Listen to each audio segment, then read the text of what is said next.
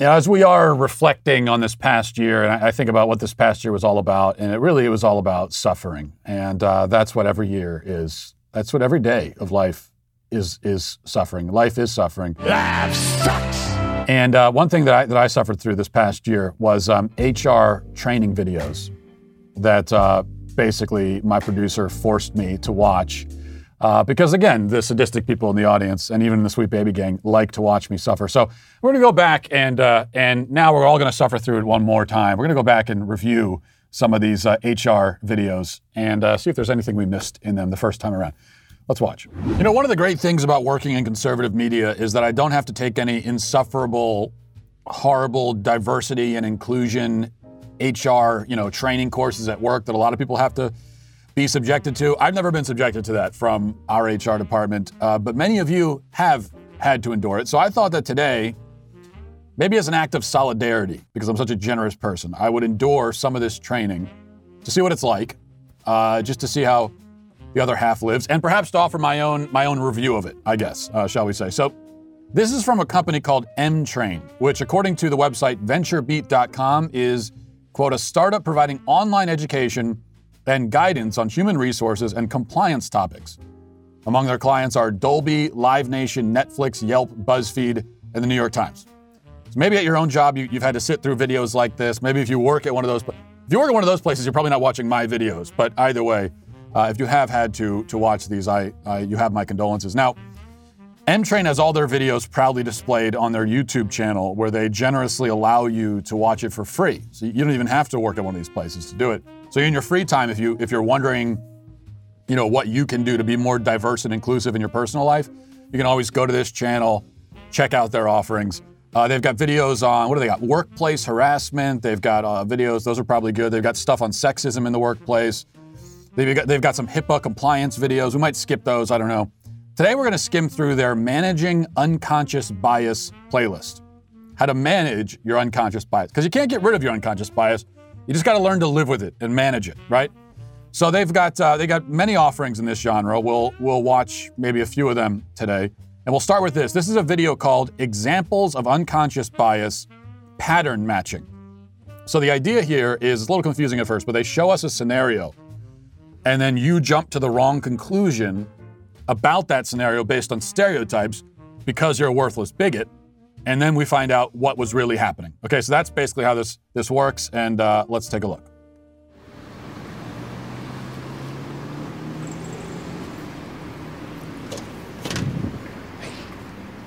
Uh, let's see.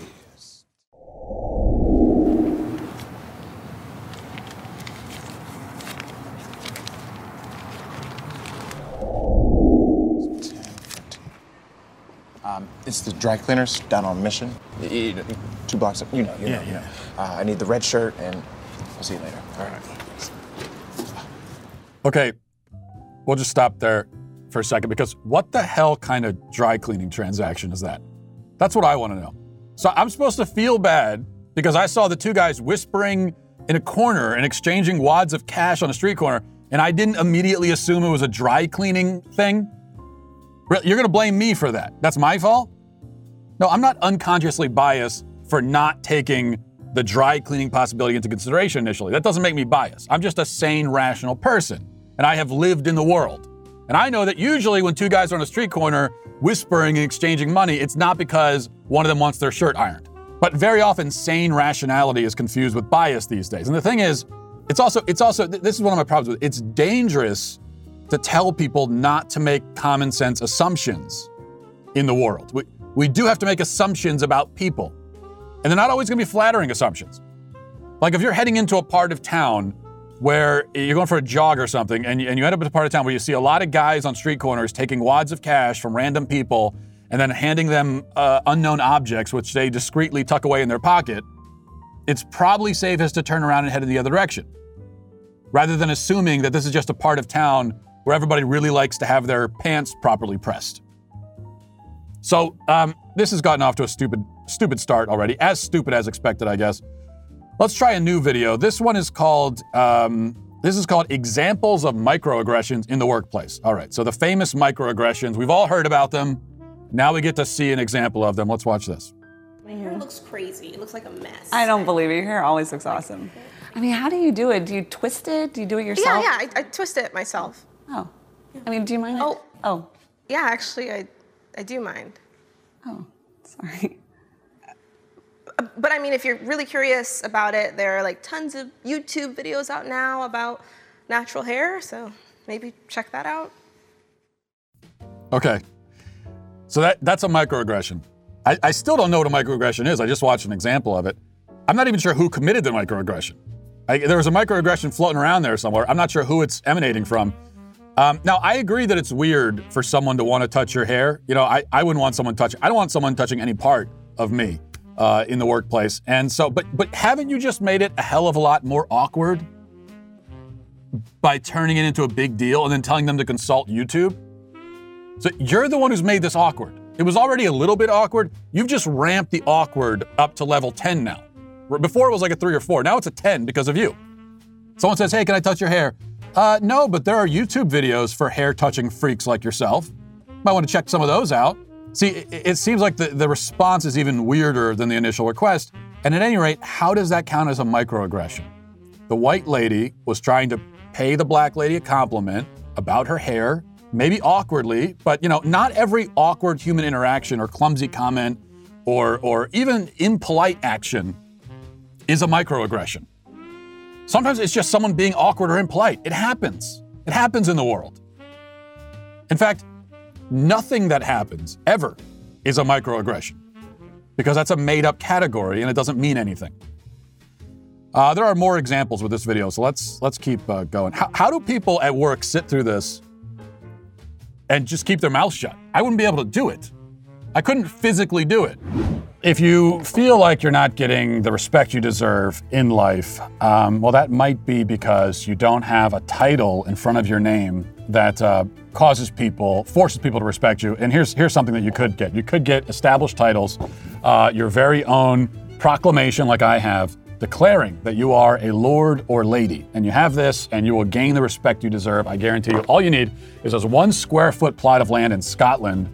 And um, established titles is a project based on a historic Scottish custom where landowners are referred to as lairds or lords and ladies in English. In your title pack, which uh, I hold in my hand here, you'll receive at least one square foot of dedicated land on a private estate and an official certificate with a crest. Your certificate will include a unique plot number with which you can see the exact location of your land. With this certificate, you could officially change your name to Lord or Lady, and you can get it on your credit card, your plane ticket. So this is like a legal name change. I am legally, officially Lord Matt Walsh. Lord best-selling children's author Matt Walsh.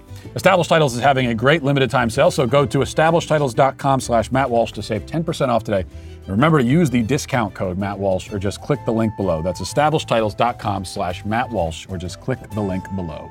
So this has been uh, this has been really fun. Not really fun actually. It's been something. Uh, it's been something at least. I'll say that uh, uh, that much at least. I decided that because because many of you work at places with HR departments that make you sit through sensitivity training videos, I should, both as a form of, um, as an act of solidarity, but also as a form of sort of anthropological research, I decided I sub- should subject myself to the same. I found these videos on the YouTube channel of a company called Emtrain, which provides sensitivity training material to a lot of big companies like uh, BuzzFeed and Live Nation and I think New York Times, bunch of companies they use this company to give them their sensitivity training material.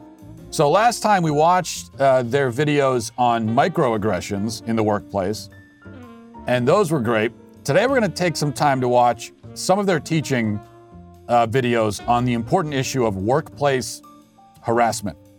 This is an issue that's very important to me. Um, I am often harassed here at my job. For example, the other day I, I wanted to go brew some coffee, and uh, and I went to the cabinet where the coffee filters are supposed to be, and there was no coffee filters. I actually had to walk to a different cabinet to get them.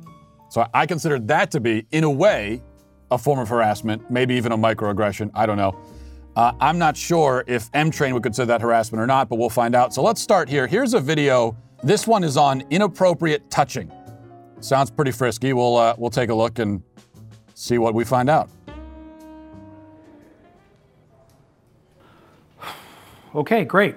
So pull the numbers from last year and plug them into the report and then distribute it before we meet with Christine tomorrow. Okay, absolutely, I can do that. Ugh, last late night. Just in time, I need to get back to the gym. Me too. My back is killing me. It's like there's a knife between my shoulders. Have you tried a yoga roller? Worked for me. That doesn't do any good. There's really only one thing. Okay, I can, this is already heading bad places. But I see where this is. This is setting up, and uh, I, I I feel like I know where this is going. You know, I hate to ask, but would you would you walk on my back? Walk on your back. I mean, no, I. I mean, I'd hurt you. No, my daughter does it all the time. Really, it's the only thing that helps. I- I'd really appreciate Uh, it. no, I can't do that. No, come on, it'll take two minutes. It'll really help me out. Come on, I don't think I should do this. help me out.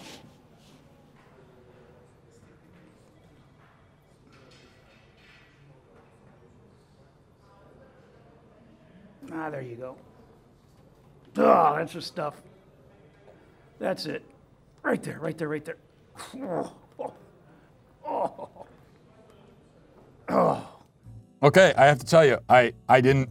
I thought I knew where it was going. It, I didn't expect that. That's not where I thought. So that was a that was a twist ending at the end there. Kind of an M Night Shyamalan twist ending. So I have questions. Number one, is this really a common problem in the American office environment? I admit I haven't worked in. You know, I was I was working from home for years. I haven't worked in an office environment that much. Um, I haven't seen anybody walking on anybody's back here. I can report. Is this a common thing that comes up a lot? Because I've never heard this in my life. I could just be naive. Do women often get approached by men at work asking them to walk on their backs? What other weird requests do you get? Like, hey, listen, hate to ask, would you mind uh, hitting me in the shins with a crowbar? Would you mind? It would really help me out. Thanks a lot. I appreciate it. Uh, th- I don't know. This this seems like kind of a niche grievance. This seems way too specific. I just imagine the brainstorming session at Emtrain when they were deciding on their next harassment skit, and somebody was like, "Oh, I know. Let's do one where someone wants a lady to walk on their back. Yeah, let's do that one." Dude, you're telling on yourself a little bit. Calm down. This isn't very professional.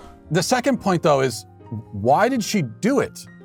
See, this is always a problem I have, even in some of the the Me Too stories that you hear about. And I, you know, this is a Me Too. This is a Me. This this woman. This is a Me Too right now. We- We're watching a Me Too happen. But why did you do it? She, you could tell she was she was very uncomfortable, and she's looking traumatized as she's walking on the dude's back. Just walk out of the room. If you're gonna walk, just keep keep walking out of the room. Walk over his back, out of the room, and then go tell someone and say, hey, this freak in there is laying on the ground begging me to walk on him. Call the police. I, that I don't understand. I, it, it- you know, I, I kind of feel like if you're a woman in the workplace, someone asks you to do that, and you actually do it, then you're just as much to blame as he is. If I'm the boss, I'd fire you both for being a bunch of weirdos. If I walk into the room and see that, you're both gone. I don't care that the woman has a, a- a troubled expression. I don't know if I should be doing. Get out of here, you both, you freaks. Get a motel room if you're going to do that. Don't do it here. Yeah, just as abysmal as I remember. I'm glad that we could experience that again one more time as the year comes to a close. Really, really special moment that we were able to share together. You're welcome.